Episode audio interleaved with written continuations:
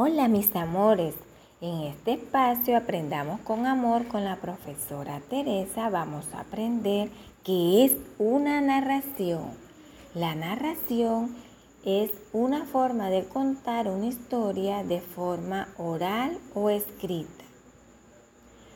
Cuando contamos a nuestros papitos, amiguitos, abuelitos, un hecho que nos ha ocurrido en el colegio, en el parque, en la playa, estamos haciendo una narración oral en la que los personajes, los lugares y la historia son reales. En los libros encontramos narraciones escritas basadas en hechos reales y otras en hechos imaginarios.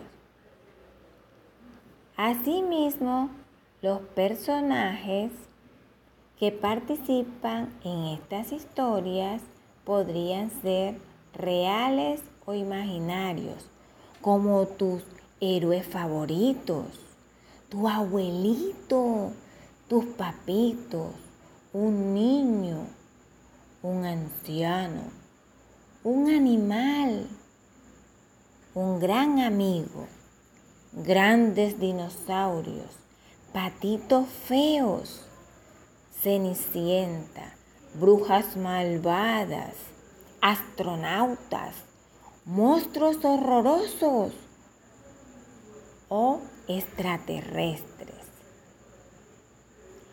También los lugares pueden ser reales o imaginarios, como un castillo, una nave espacial, la luna, el planeta Marte, la selva, tu cuarto, el colegio, la playa.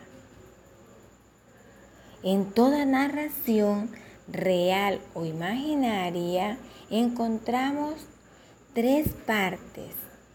El inicio, el nudo y el desenlace o conclusión. En el inicio encontramos los personajes principales y el lugar donde se desarrolla la narración. El nudo o desarrollo